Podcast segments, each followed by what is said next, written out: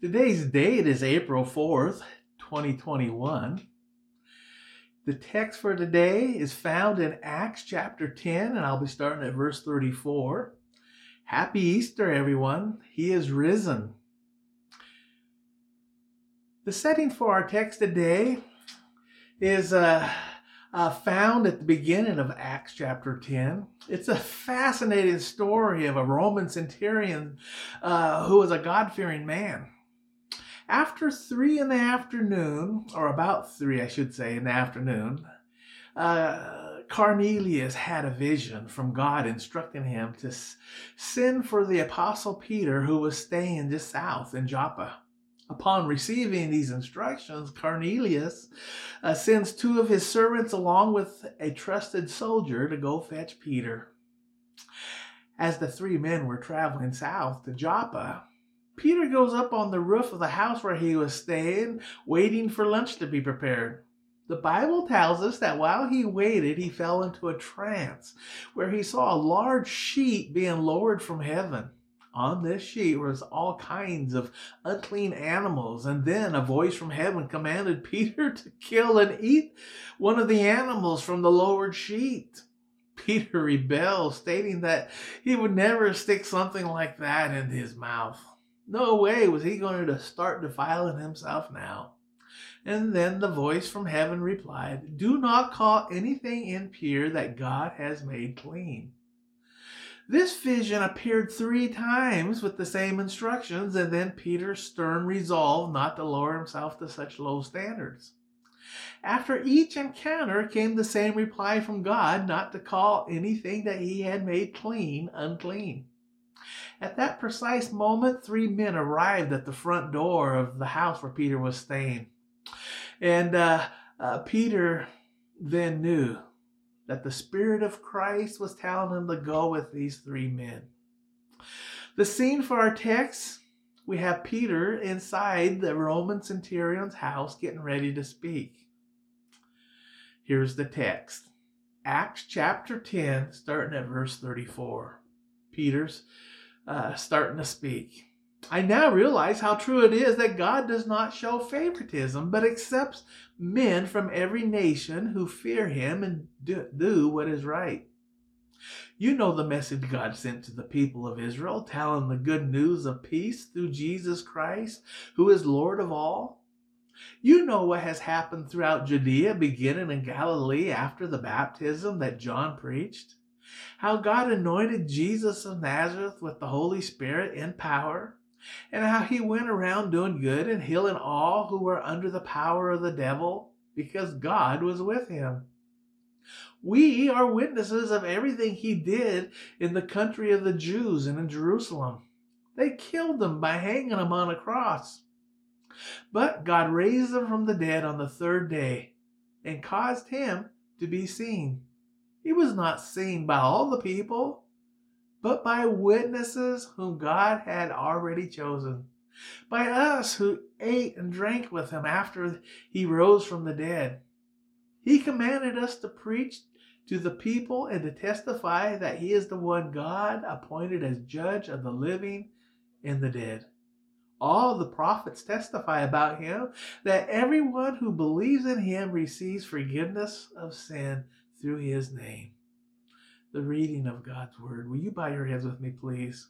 Dear Heavenly Father, on this uh, great day, on this Easter day, we have Peter uh, telling a, a Gentile crowd that God accepts them without showing favoritism.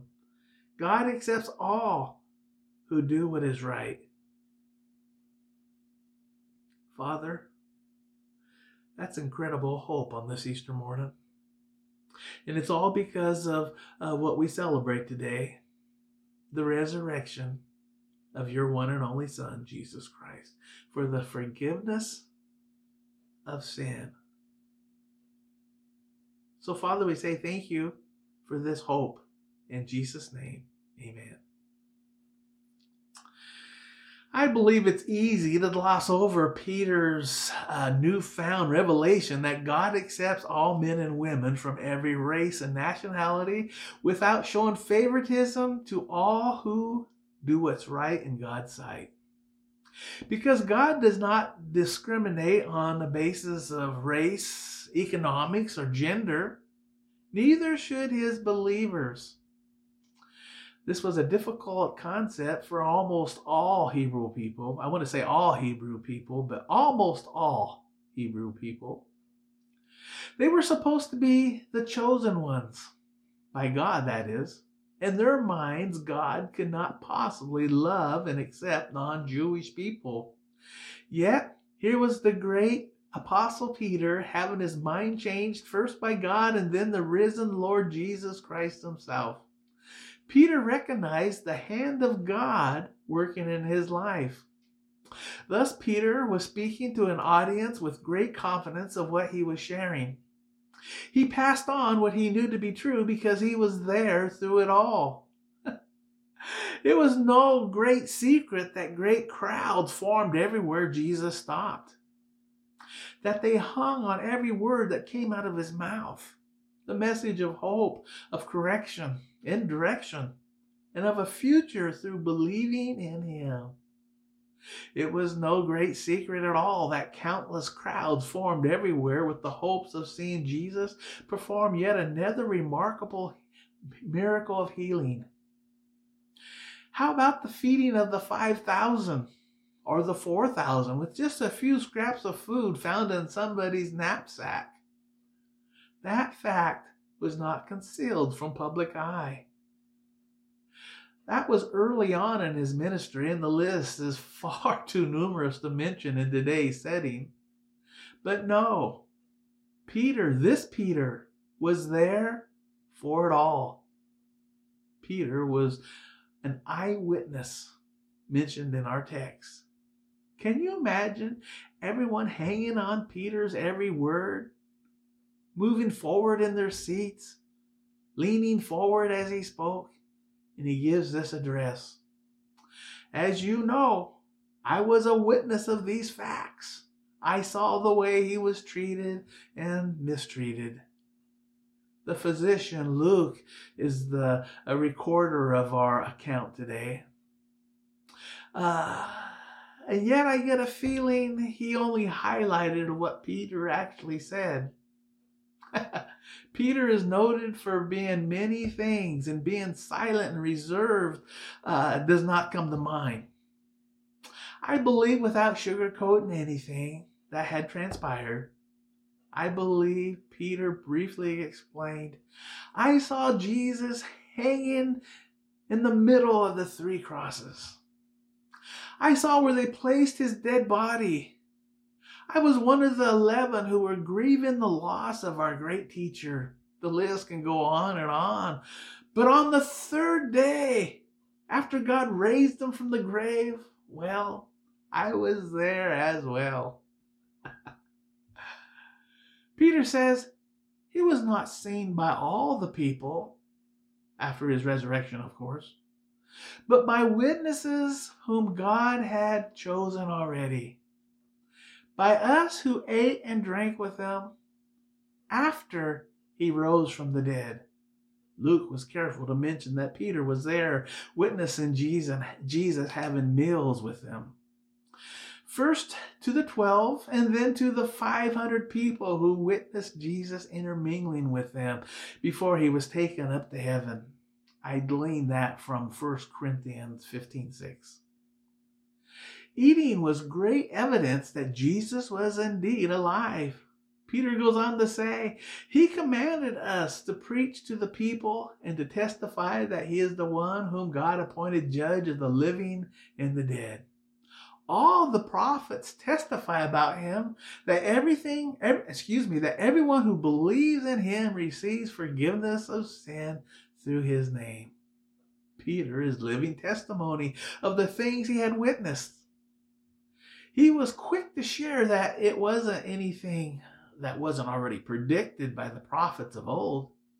Again, the Bible is silent as to Peter clarifying that statement or not, but the Bible is not silent.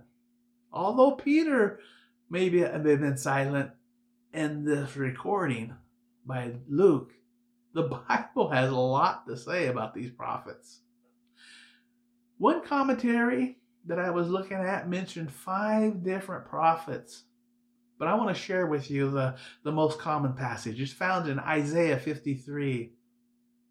Speaking of Jesus, Jesus grew up before God like a tender shoot, like a root out of dry ground. He had no beauty or majesty to attract us to him. Nothing in his appearance we should desire him. He was despised and rejected by men, a man of sorrows and familiar with suffering. Like one from whom men hid their faces, he was despised, and we esteemed him not. Surely he took up our infirmities and carried our sorrows. Yet we considered him stricken by God, smitten by him, and afflicted. But he was pierced for our transgressions, he was crushed for our iniquities. The punishment that brought us peace was upon him. In his wounds, by his wounds, we are healed. He goes on to uh, say many other uh, uh, incredible things what Jesus did on the on the cross for us. Yet it was the Lord's will, 53:10, to crush him and to cause him to suffer. And though the Lord makes his life like a guilt offering. He will see his offspring and prolong his days, and the Lord will prosper in his hands. And then it goes on to say in verse 11 After the suffering of his soul, he will see the light of life and be satisfied. By his knowledge, my righteous servant will justify many he will bear their iniquities. Those words were spoken by the prophet Isaiah 750 years before Jesus fulfilled them through what we celebrate today as Easter. It was always fun to hear the rest of the story, right? Luke records that in 44. While Peter was still speaking these words to Cornelius in the crowd, the Bible tells us the Holy Spirit came on all who heard the message. The circumcised believers who had come with Peter were astonished that the gift of the Holy Spirit had been poured out even on the Gentiles, showing God's acceptance of them. And then verse 47 tells us that, wow, that they were baptized on that same day. Christ followers, because of Christ's actions on that first Easter, we have an incredible opportunity to be included into the family of God. What Jesus did on the cross and then through his resurrection, it is an action of inclusion, not exclusion.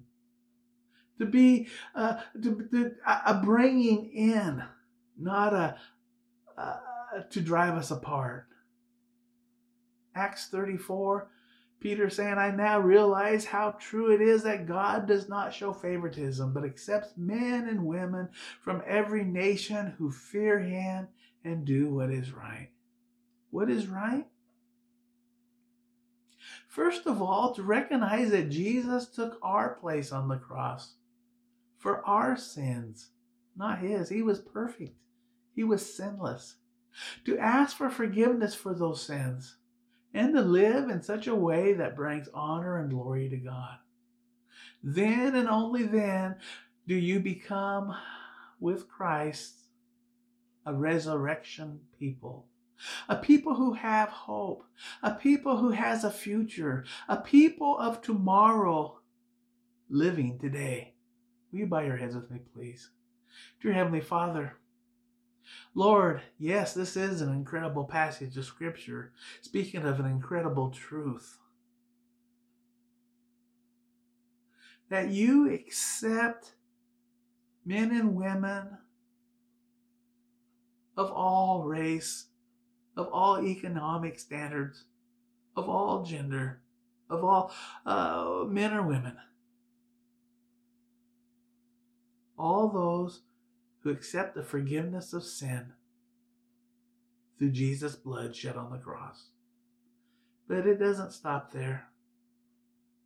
You rose from the grave, defeating Satan in the only stronghold he has on us death. Therefore, you went before us, giving us this hope that we too can defeat death through faith in Jesus Christ. So, Father, thank you for this wonderful Easter. In Jesus' name, amen. Happy Easter, everyone. Hope to see you in person uh, as you feel comfortable to come to church again. God bless you until we meet again.